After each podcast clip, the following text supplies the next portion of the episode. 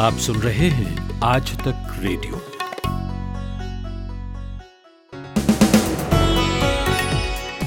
नमस्कार, यह है चौदह अक्टूबर की शाम का दिन भर मैं हूँ अमन गुप्ता। हाथरस केस में सीबीआई की जाँच का आज दूसरा दिन है। उधर सुप्रीम कोर्ट में उत्तर प्रदेश सरकार ने आज पीड़ित परिवार को मुहैया कराई गई सुरक्षा के संबंध में हलफनामा दाखिल किया। तो ग्राउंड से जानेंगे, कैसा रहा सीबीआई की जाँच का दूसरा दिन और कैसे हैं सुरक्षा के इंतज़ाम। आंध्र प्रदेश और तेलंगाना में हुई भीषण बारिश का क्या कारण है और वहाँ अभी कैसे हालात हैं और सुरक्षा या राहत को लेकर सरकार की क्या तैयारियाँ हैं, जानेंगे। और अंतर्राष्ट्रीय मुद्रा कोष ने कहा है कि कोरोना वायरस से बुरी तरह प्रभावित भारतीय अर्थव्यवस्था में इस साल के दौरान दस दशमलव तीन फ़ीसदी की बड़ी गिरावट आने का अनुमान है। बांग्लादेश की पर कैपिटा जीडीपी में चार फ़ीसदी की बढ़त होगी। तो क्या है पर कैपिटा जीडीपी का मतलब? और क्या इस मामले में बांग्लादेश से भारत की तुलना करना ठीक है? बताएँगे। इसके अलावा सुनवाएँगे रक्षा अनुसंधान एवं विकास संगठन यानी डीआरडीओ के चेयरमैन डॉक्टर सतीश रेड्डी से की गई हमारे संवाददाता मंजीत नेगी की खास बातचीत। लेकिन पहले सुनिए हेडलाइंस प्रतीक वाघमारे से। कोरोना संकट के बीच महाराष्ट्र सरकार ने आज अनलॉक पाँच के तहत अपने नए दिशा निर्देश जारी कर दिए हैं। नए आदेश में भी मंदिरों और स्कूलों के खोले जाने की अनुमति नहीं है। मेट्रो सेवाएँ कल से शुरू हो जाएँगी। साथ ही सरकारी और निजी लाइब्रेरी भी खोले जा सकेंगे। पंजाब की कांग्रेस सरकार ने सरकारी नौकरियों में महिलाओं के लिए अहम फैसला लिया है। अब राज्य की सरकारी नौकरियों में महिलाओं को 33 फ़ीसदी आरक्षण मिलेगा। मुख्यमंत्री कैप्टन अमरिंदर सिंह ने ट्वीट कर इसकी जानकारी दी। इलाहाबाद उच्च न्यायालय की लखनऊ बेंच ने हाथरस की 19 वर्षीय दलित पीड़िता के साथ बलात्कार नहीं किए जाने के सरकारी दावे पर सवाल उठाते हुए कहा कि जल्दबाजी में दाह संस्कार किया जाना पीड़िता और उसके परिवार के मानव अधिकारों का उल्लंघन है। हाईकोर्ट बेंच ने इस मामले में उत्तर प्रदेश पुलिस और प्रशासन को कड़ी फटकार भी लगाई है। कोरोना काल के बीच सितंबर महीने में थोक महँगाई में इजाफा हुआ है। ताज़ा आंकड़े बताते हैं कि खाद्य वस्तुओं की कीमतों में तेज़ी के चलते थोक कीमतों पर आधारित महँगाई दर बढ़कर एक दशमलव तीन दो प्रतिशत हो गई है, जो पिछले साल की समान अवधि में शून्य दशमलव तीन तीन प्रतिशत थी। भारतीय मौसम विभाग का मानना है कि इस बार की कड़ाके की सर्दी पड़ने वाली है। ऐसे में लोगों को तैयार रहना चाहिए। मौसम विभाग के डीजी ने कहा कि इस बार की सर्दियाँ पहले के मुकाबले अधिक सर्द होंगी। इसका मुख्य कारण लानीना कंडीशन है। आंध्र प्रदेश और तेलंगाना में पिछले 24 घंटों से भारी बारिश का सिलसिला लगातार जारी है। भारी बारिश की वजह से हैदराबाद के कई इलाके जलमग्न हैं। सड़कों पर सैलाब जैसा नज़ारा दिखाई दे रहा है। पानी के बीच फंसे लोगों को राज्य आपदा प्रबंधन, एसडीआरएफ की टीम ने रेस्क्यू किया है। और देश में कोरोना संक्रमितों की संख्या बढ़कर बहत्तर लाख के पार पहुँच गई है। वहीं एक्टिव मरीजों की संख्या में लगातार कमी आ रही है। पिछले 24 घंटों में कोरोना के तिरसठ हज़ार से ज़्यादा नए मामले सामने आए, जबकि 730 कोरोना मरीजों की मौत हुई है। नमस्कार, आप सुन रहे हैं न्यूज़ एनालिसिस पॉडकास्ट दिन भर मेरा नाम है अमन गुप्ता। हाथरस की बिटिया के साथ हुई दर्दनाक घटना को आज एक माह हो चुका है। एसआईटी और सीबीआई की जाँच चल रही है। वहीं इस मामले में सुप्रीम कोर्ट ने पीड़ित परिवार को सुरक्षा देने के लिए उत्तर प्रदेश सरकार को कहा था। इसी संबंध में आज यूपी सरकार ने सुप्रीम कोर्ट में अपना हलफनामा दाखिल कर दिया। सरकार ने इस हलफनामे में पीड़ित परिवार को मुहैया कराई गई सुरक्षा की विस्तार से जानकारी दी है। हमारे आज तक रेडियो के संवाददाता जितेंद्र सिंह इस वक्त बुलगढ़ी गाँव में हैं। जहाँ इस गैंगरेप की वारदात को अंजाम दिया गया था। मैंने उनसे बात की और पूछा कि ग्राउंड पर अभी सुरक्षा को लेकर किस तरह के इंतज़ाम वो देख रहे हैं। बिल्कुल, मैं इस वक्त बुलगढ़ी गाँव में मौजूद हूँ, जहाँ पर पूरी घटना को आरोपियों ने अंजाम दिया था। मैं इस वक्त ग्राउंड पर मौजूद हूँ और यहाँ पर जो मैं देख रहा हूँ, उसमें ये पता चल रहा है कि जो सुप्रीम कोर्ट ने जानकारी दी है, पीड़िता के परिवार की सुरक्षा को मुहैया कराने के लिए उत्तर प्रदेश सरकार ने, उसमें सबसे बड़ी बात उन्होंने कही है कि आठ सीसीटीवी कैमरे लगाए हैं जो कि हमें इस वक्त दिखाई पड़ रहे हैं। इसके साथ ही अठारह जो पुलिस के जवान हैं, उत्तर प्रदेश पुलिस के, उनको घर के नज़दीक लगाया गया है। यही नहीं, परिवार के हर एक सदस्य जो है, उनको बॉडी गार्ड यानी शेडो दिया गया है। जब वो एक जगह से दूसरी जगह मूवमेंट करते हैं तो उनके साथ वो बॉडी गार्ड जाते हैं, जिससे कि उनको किसी भी तरीके की सुरक्षा में दिक्कत ना हो। साथ ही जानकारी ये भी है, जो दिखाई पड़ रहा है इस वक्त, इसमें मेटल डिटेक्टर लगाया गया है और हर एक शख्स को मेटल डिटेक्टर के ज़रिए ही गुजरना पड़ता है, सारी छानबीन की जाती है और जो भी घर के अंदर जाता है, उसका एक बाकायदे रजिस्टर मेंटेन हो रहा है, उनका नाम, पता और मोबाइल नंबर लिखा जा रहा है। इस तरीके की सुरक्षा व्यवस्था दी गई है। गाँव के चारों तरफ़ भी सुरक्षा, पुलिस बल यहाँ पर इस वक्त तैनात है, जो मैं इस वक्त देख पा रहा हूँ। साथ ही पुलिस ने यहाँ उत्तर प्रदेश पुलिस ने पीएसी को अलग से तैनात किया है घर के चारों तरफ़। तीन स्तरीय सुरक्षा व्यवस्था में सबसे बाहर की तरफ़ पीएसी को रखा गया है।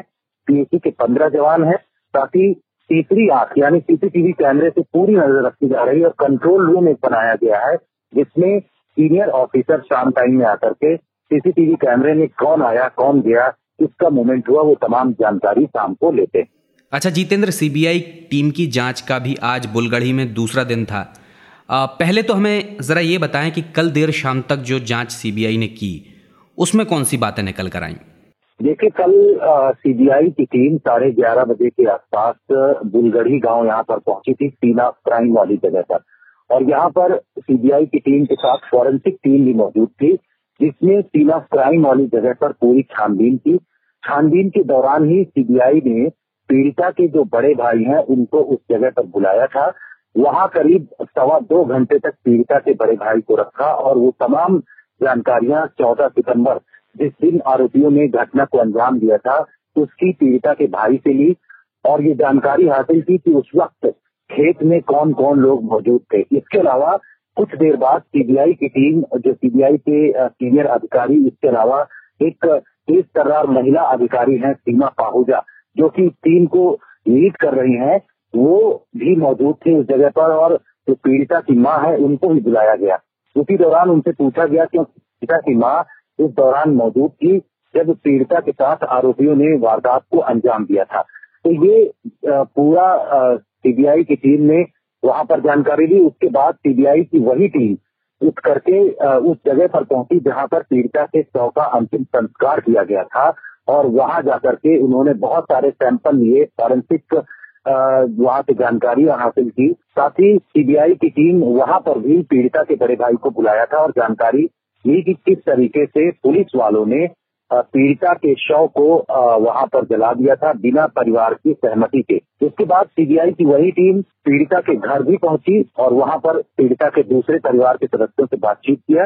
बातचीत करने के बाद संदीप और जो दूसरे आरोपी हैं उन लोगों की घर की तरफ़ से होते हुए जो सीबीआई की टीम है वो निकल गई और अपने साथ पीड़िता के बड़े भाई को लेकर के गई जहाँ पर चार घंटे पूछताछ उन्होंने हाथरस की कृषि भवन में किया उसके बाद उनको घर पर छोड़ दिया। अच्छा आज की जाँच सीबीआई ने कहा से शुरू की और अब तक क्या हुआ इसमें? देखिए सीबीआई ने दूसरे दिन आज सीबीआई का बुलगढ़ी गाँव में दूसरा दिन था दूसरे दिन भी उन्होंने छानबीन की है। जानकारी अभी ये पता चली है कि सुबह ग्यारह बजे के आसपास उन्होंने पीड़िता के जो बड़े भाई हैं, उनके पिता और एक भाई और इन तीन लोगों को पूछताछ के लिए बुलाया था। पूछताछ करने के लिए उनको जो कृति भवन जहाँ पर सीबीआई ने अपना कैंप ऑफ़िस बनाया है, इन्वेस्टिगेशन रूम वहाँ पर तैयार किया है, वहीं पर सीबीआई की टीम अभी भी पूछताछ कर रही है। ये भी पता चला है कि सीबीआई कल जो है जो पीड़िता के बड़े भाई हैं, उनसे पूछताछ किया था और कई महत्वपूर्ण सामान भी अपने साथ लेकर के गई थी, जिसमें पीड़िता का जो चप्पल है, उसको साथ में लेकर के गई थी, उस पेन को भी साथ में ले गई, जिसमें पीड़िता के शव को जलाने के समय टीवी स्क्रीन पर आज तक में वो भी दिखाया था कि किस तरीके से वहाँ पर उस तेल के ज़रिए उसमें पैरोसिन ऑयल था या कुछ और था, उसको उसमें डाला जा रहा था। तो इन तमाम वस्तुओं को भी अपने कब्जे में लिया है। इसके साथ ही सीबीआई की टीम सुबह ग्यारह बजे से जब से यहाँ से जो पीड़िता के परिवार के तीन सदस्य हैं, इन लोगों को लेकर के गई थी और अभी तक इस पूरे मामले में उनसे पूछताछ की जा रही है। विस्तृत पूछताछ की जा रही है, सूत्रों ने ये जानकारी दी है कि वो तमाम पहलू पूछे जा रहे हैं। इसमें चौदह तारीख की जो घटना हुई थी, जो घटना को आरोपियों ने अंजाम दिया था, उसको किस तरीके से किया गया, परिवार वालों के पास क्या जानकारी है, वो सब रिकॉर्ड की जा रही है। वो सब सीबीआई अपने बयान के तौर पर ले रही है इन परिवार वालों से। ये थे आज तक रेडियो के संवाददाता जितेंद्र सिंह। और अगली खबर पर बढ़ें उससे पहले आपको बता दें कि आज के कोरोना कवरेज में आपको इस सवाल का जवाब मिलेगा कि महामारी के इस दौर में देश भर की माओ की क्या चिंता है। तो ये पॉडकास्ट आपको मिल जाएगा हमारे वेब पेज पर। वहाँ पहुँचने के लिए आपको लॉग ऑन करना है आज तक डॉट इन स्लैश पॉडकास्ट पर। आप सुन रहे हैं आज तक रेडियो।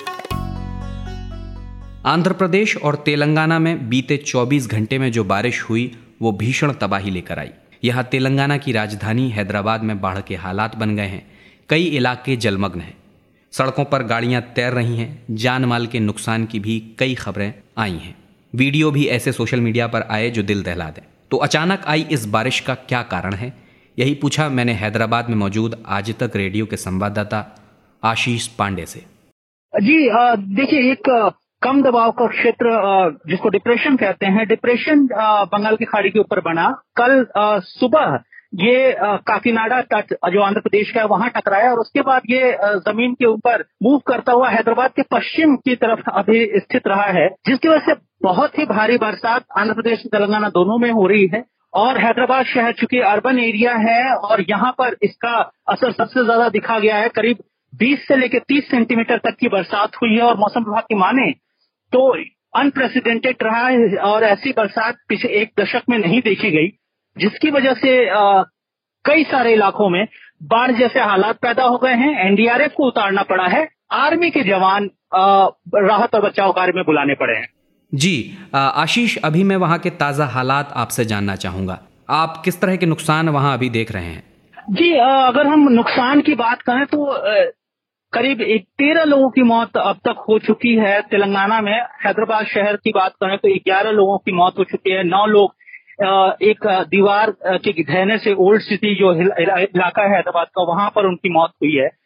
और अगर हम बात करें आंध्र प्रदेश की तो वहाँ भी सात लोगों की मौत हो चुकी है।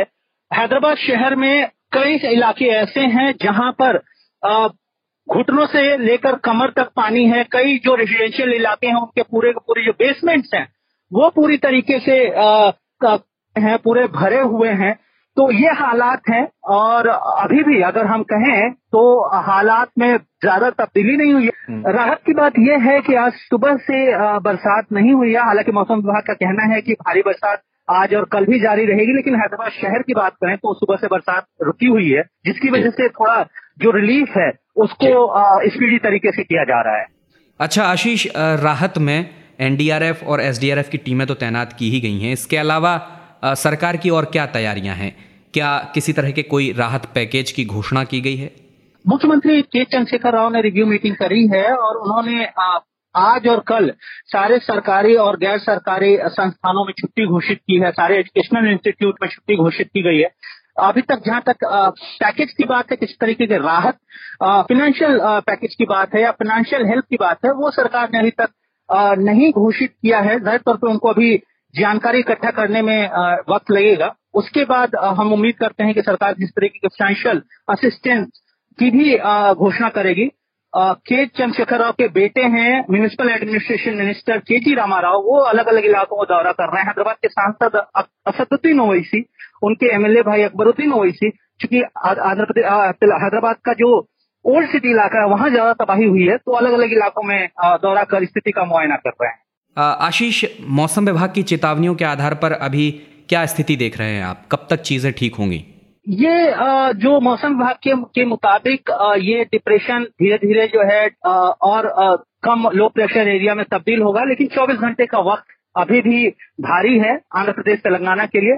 और अगर हम पड़ोसी राज्य महाराष्ट्र की बात करें तो वहाँ के भी कुछ इलाकों में बारिश की आशंका मौसम विभाग ने जताई है। ये थे हैदराबाद से आज तक रेडियो के संवाददाता आशीष पांडे।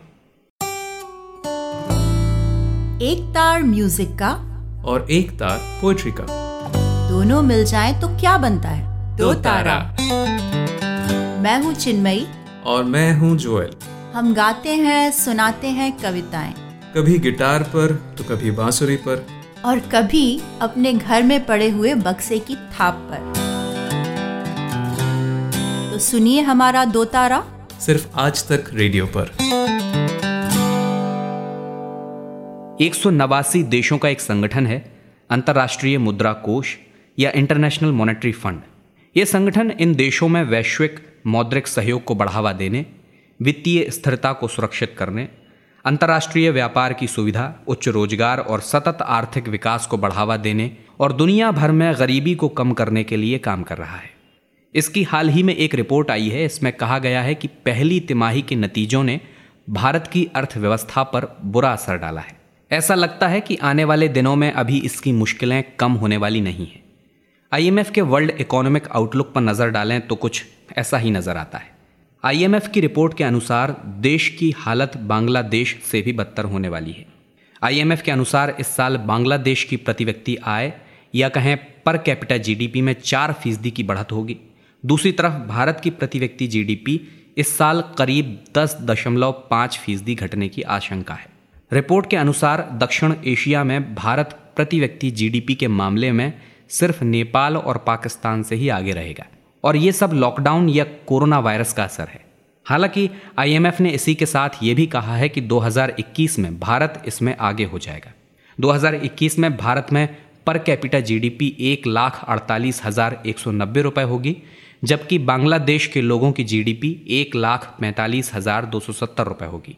अभी भारत में देखें तो पर कैपिटा जीडीपी एक लाख सैंतीस हज़ार इक्कीस रुपये है, जबकि बांग्लादेश में एक लाख सैंतीस हज़ार आठ सौ चौबीस रुपये ये आंकड़ा एक डॉलर पर तिहत्तर रुपये के आधार पर है। तो ये पर कैपिटा जीडीपी होती क्या है? इसे आसान भाषा में समझने के लिए मैंने बात की। इंडिया टुडे हिंदी पत्रिका के एडिटर और आर्थिक मामलों के जानकार अंशुमान तिवारी से। आसान भाषा में कि कोई देश जितना आर्थिक उत्पादन करता है हर क्षेत्र में, कृषि में सर्विसेज़ में और इंडस्ट्री में, मैं उस पूरे जीडीपी को अगर देश की आबादी से बांट दिया जाए तो हम प्रति व्यक्ति जीडीपी पर आते हैं, जिससे पता चलता है कि किसी देश ने ने जितना विकास किया है, उसका फ़ायदा पूरे देश में तक में नोशनल तौर पर तकनीकी तौर पर कैसे बांटा गया है। हालाँकि ये एक बहुत क्रूड और बहुत ब्रॉड बेस्ड फार्मूला है क्योंकि दुनिया के हर देश में जैसे भारत है अलग अलग आय वर्ग होते हैं और ग्रोथ के फ़ायदे सबको एक समान नहीं मिलते। तो अंशुमान जी अगला सवाल मेरा ये है कि आईएमएफ के आंकड़ों के आधार पर जो भारत और बांग्लादेश की पर कैपिटा जीडीपी की तुलना की जा रही है आ, ये कितना सही है? मुझे लगता है तुलना थोड़ी ज़्यादा तर्क संगत भी नहीं है और थोड़ी हास्यास्पद सी भी लगती है, क्योंकि जीडीपी भारत और बांग्लादेश की अर्थव्यवस्थाओं के आकार में बहुत बड़ा फ़र्क है। भारतीय अर्थव्यवस्था दुनिया की सबसे बड़ी अर्थव्यवस्थाओं में जो पाँच शीर्ष अर्थव्यवस्थाएँ उनमें शामिल है। भारतीय अर्थव्यवस्था का आकार बांग्लादेश की अर्थव्यवस्था के आकार से बहुत बड़ा है। आबादी भी उस हिसाब से से कम है। तो जब भारतीय अर्थव्यवस्था में गिरावट आएगी आएगी तो उसका असर भारत की जीडीपी में पर कैपिटा जीडीपी पर दिखाई देगा। बांग्लादेश की अर्थव्यवस्था में उतनी तेज गिरावट हमें नहीं दिखाई दे रही। है। ये तुलना उतनी महत्वपूर्ण नहीं है ज़्यादा महत्वपूर्ण इस बात का है कि भारतीय अर्थव्यवस्था में जो मंदी है वो काफ़ी गहरी है और उसका असर काफ़ी नीचे तक दिखाई दे रहा है क्योंकि भारतीय अर्थव्यवस्था में इस साल शून्य से नीचे दस ग्यारह फ़ीसदी के आसपास की गिरावट होने की संभावना है जैसा कि आईएमएफ ने भी कहा है विश्व बैंक ने भी कहा है आरबीआई ने भी कहा है। इसका असर भारत की बहुत बड़ी आबादी पर की की कीमा की आय घटने के तौर पर पड़ेगा क्योंकि भारत में बड़ी आबादी ऐसी है जिसकी आ, आ, जिसकी प्रति व्यक्ति आय प्रति व्यक्ति खपत जो है वो महीने में पंद्रह से सोलह हज़ार रुपए के आसपास है। इसलिए ये ज़्यादा गंभीर चिंता का विषय है। हम इसे बांग्लादेश से तुलना करने के बजाय ये समझने की कोशिश करें कि जब भारत की आर्थिक विकास दर बहुत अच्छी थी, तब भारत कहाँ खड़ा था प्रति व्यक्ति आय में? और आज वो कहाँ आकर इस कोविड लॉकडाउन के बाद आएगा तो हमें वो फ़र्क समझ में आएगा, जिसका असर हमें मांग में, नौकरियों में, खपत में, सरकार के टैक्स में दिखाई देगा। अच्छा अंशुमान जी, आईएमएफ 2021 में भारत की पर कैपिटल जीडीपी में सुधार होने की बात कह रहा है। और अभी बेहिसाब मंदी का दौर है। आपको क्या लगता है, ये अनुमान कितना सही है? देखिए, अभी सुधार को लेके मैं उतना ज़्यादा मैं थोड़ा सतर्क हूँ, क्योंकि आईएमएफ ने हमको पहले जो आकलन दिया था वो चार दशमलव पाँच फ़ीसदी का था, और आईएमएफ ने उसे घटा, घटाकर काफ़ी बड़ा मतलब दो गुने से ज़्यादा घटाकर दशमलव तीन फ़ीसदी कर दिया कर दिया है। इसलिए 2021 में क्या होगा, ये कहना मुश्किल है।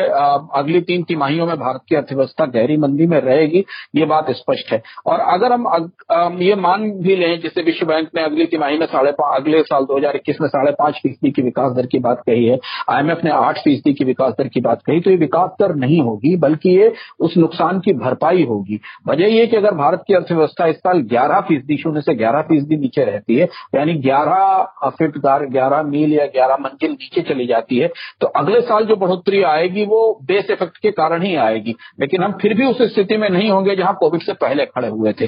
तो अगर आठ फ़ीसदी भी आती है, तब भी हम इस साल के मार्च की तुलना में दो फ़ीसदी नीचे होंगे। इसलिए वास्तविक ग्रोथ तो तब शुरू होगी जब ये सारा घाटा भर दिया जाएगा और हम शून्य के स्तर पर आ जाएँगे। और इसलिए जितने भी आकलन हमें मिल रहे हैं जो आकलन बेस इफ़ेक्ट को किनारे करके के सामने रखे जा रहे हैं वो बता रहे हैं कि भारतीय अर्थव्यवस्था में में अगर कोई ग्रोथ दिखाई देगी तो 2023 से दिखाई देगी। और इसके बाद भी अभी अगले छह महीने में क्या होता है भारतीय अर्थव्यवस्था में कितनी कितना ग्रोथ आती है सरकार के पास विकल्प कितने सीमित हैं है, सरकार कितना निवेश कर पाती है इसमें बहुत सारी चीज़ों पर निर्भर करेगा। इसलिए अभी तो हम क्वार्टर और क्वार्टर के हिसाब से अपने आकलन देखें तो ज़्यादा बेहतर होगा। ये थे इंडिया टुडे हिंदी पत्रिका के एडिटर और आर्थिक मामलों के जानकार अंशुमान तिवारी। विदेशों से खरीदे जाने वाले 101 छोटे बड़े हथियारों की खरीद पर रोक लगाए जाने के बाद रक्षा अनुसंधान एवं विकास संगठन, या डीआरडीओ कहिए, उसने टैंक से लेकर मिसाइल और रडार तक बनाने का काम तेज कर दिया है। पिछले पाँच हफ्तों में डीआरडीओ ने 10 मिसाइलों का सफल परीक्षण किया है।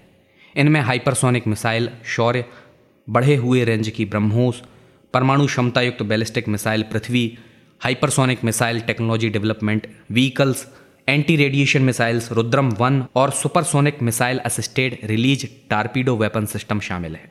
डीआरडीओ के चेयरमैन हैं डॉक्टर सतीश रेड्डी। उन्होंने भारत को रक्षा क्षेत्र में आत्मनिर्भर बनाने का भरोसा देते हुए कहा है कि सेना की हर ज़रूरत को पूरा करने की तैयारी की जा रही है। हमारे संवाददाता मंजीत नेगी ने उनसे खास बातचीत की है। सुनिए। आपसे जानना चाहूँगा कितना बड़ा फैसला इसको आप मानते हैं खासतौर से जो प्रधानमंत्री मोदी का विजन है कि सेनाओं को आत्मनिर्भर बनाया जाए? ये रक्षा मंत्री श्री राजनाथ सिंह जी ने अनाउंस किया। ये वेरी इंपॉर्टेंट डिसीज़न है क्योंकि 101 विदेशों से नई खरीदना भारत से खरीदना ये हमारे इंडस्ट्री में भारत का आर ऑर्गेनाइजेशन में सेल्फ कॉन्फिडेंस बहुत ज़्यादा हो जाएगा। अभी से यहाँ डेवलपमेंट क्रिटिकल सिस्टम्स को करने का ये मुद्दा बहुत इंपॉर्टेंट मुद्दा होगा। आने वाला दिनों में और बहुत आइटम्स को इंडिजिनस सिस्टम्स इधर बना के इंडस्ट्रीज़ को द्वारा प्रोड्यूस करके आर्म्ड फोर्सेस को दे देंगे। अगले आने वाले पाँच साल के अंदर इधर भारत में इंडिजिनस कंटेंट आर्म्ड फोर्सेस में बहुत ज़्यादा से ज़्यादा होगा और यहाँ बनाने वाला सिस्टम्स विदेश को भी भेज देंगे। मिसाइल के क्षेत्र में डीआरडीओ ने बहुत काम किया है सक्सेसफुल मिसाइलें बनाई हैं। इसके अलावा एल सी तेजस एक बड़ा उदाहरण है एमबीटी अर्जुन की हम बात करें। ऐसे अभी कौन से हथियार आप मानते हैं जो कि इस वक्त जो हालात हैं सरहद पर जो आप सेना को देने के लिए तैयार हैं और कौन से हथियार हैं? हमने अभी भारत ने बहुत क्षेत्रों पे डिफेंस का क्षेत्र पे सेल्फ कॉन्फिडेंस बहुत ज़्यादा है। मिसाइल्स का क्षेत्र में रेडार्स का क्षेत्र में इलेक्ट्रॉनिक वॉरफेयर सिस्टम्स का क्षेत्र में सोनार्स का क्षेत्र में टारपेडोस का सेक्शन में और टैंक्स का क्षेत्र में आर्टिलरी गन्स का क्षेत्र में कम्युनिकेशंस का क्षेत्र में, ऐसा बहुत रंगों पे हम सेल्फ कॉन्फिडेंट है। इधर ये सब आइटम्स इधर भारत में बना सकते। बहुत सारे इंडस्ट्रीज़ हमारा साथ काम कर रहा है। अभी 1800 industries tier one tier two industries का रूप में हमारा साथ काम कर रहा है। अगर टायर थ्री इंडस्ट्रीज़ में लेने तो अभी दस हज़ार से ज़्यादा इंडस्ट्रीज़ हमारे साथ काम कर रहा है। इतना इकोसिस्टम डेवलप हो गया। तीन सौ से ज़्यादा अकेडमिक इंस्टीट्यूट्स भी हमारे साथ काम कर रहे हैं। भारत में डिफेंस का क्षेत्र के लिए बहुत बड़ा इकोसिस्टम अभी आया है। बहुत यंगस्टर्स भी आ रहे हैं स्टार्टअप का रूप में। इनोवेशन का रूप में रिसर्च करने के लिए भी, अभी डिफेंस का क्षेत्र में यंगस्टर्स बहुत आ रहा है। ये पूरा अगले, आने वाले सालों में Bharat state of the art systems advance technologies का सिस्टम्स ज़रूर बनेगा। अभी जो हम सरहद पर हालात देख रहे हैं इमरजेंसी खरीद में हथियार खरीदने पड़ रहे हैं, आपको लगता है कितना वक्त और लगेगा अगर हम सेल्फ रिलायंस की तरफ़ आगे बढ़ें और जो तीनों सेनाओं की जो जरूरतें हैं, बड़े हथियारों को लेकर उसको पूरा करने की दिशा में? मेरा यह है सोचना, अगले आने वाले पाँच छः साल के अंदर मैक्सिमम क्षेत्र पे हम सेल्फ रिलायंस का स्थिति में आ जाएँगे। भारत में ये पूरा जो जो सिस्टम्स अभी तक बाहर से खरीद रहे, अभी इधर ही बनाना हो जाएगा। और ज़्यादा से ज़्यादा seventy five to eighty percent minimum indigenous content होगा। ये थे डीआरडीओ के चेयरमैन डॉक्टर सतीश रेड्डी, जिनसे बात कर रहे थे आज तक रेडियो के संवाददाता मंजीत नेगी। और अब वक्त हो गया है आपसे विदा लेने का। लेकिन ज़रा रुकिए, एक बात आपसे कहना चाहता हूँ। वो ये कि यूँ तो आप लोगों के कई ईमेल हमारे पास आते हैं, लेकिन उसमें कार्यक्रम के फीडबैक को लेकर जो सबसे ज़्यादा ईमेल आते हैं, वो आते हैं मध्य प्रदेश के गाडरवारा से। यहाँ से आज तक रेडियो को कुछ ज़्यादा ही स्नेह मिल रहा है, और ये वाकई हमारे लिए खुशी की बात है। लेकिन हम ये चाहते हैं कि आप लोगों का प्यार या फटकार जो भी है, हमें देश के दूसरे हिस्सों से भी मिले। तो भाई, हमें ईमेल लिखिए, खुलकर बताइए कि क्या अच्छा लग रहा है, क्या पसंद नहीं आया और कहाँ क्या सुधार किया जा सकता है। पता नोट कर लीजिए जहाँ ईमेल भेजना है रेडियो एट आज तक डॉट कॉम इसके अलावा सोशल मीडिया पर भी आप हमसे अगर जुड़ेंगे तो हमें खुशी होगी। सब जगह हम हैं, चाहे फेसबुक हो ट्विटर हो इंस्टाग्राम हो या यूट्यूब अब तो टेलीग्राम पर भी हैं। बस सर्च करिए आज तक रेडियो। हम आपको मिल जाएँगे। अब इजाज़त चाहूँगा, मैं हूँ अमन गुप्ता और कार्यक्रम की साउंड मिक्सिंग की है कपिल देव सिंह ने। नमस्कार।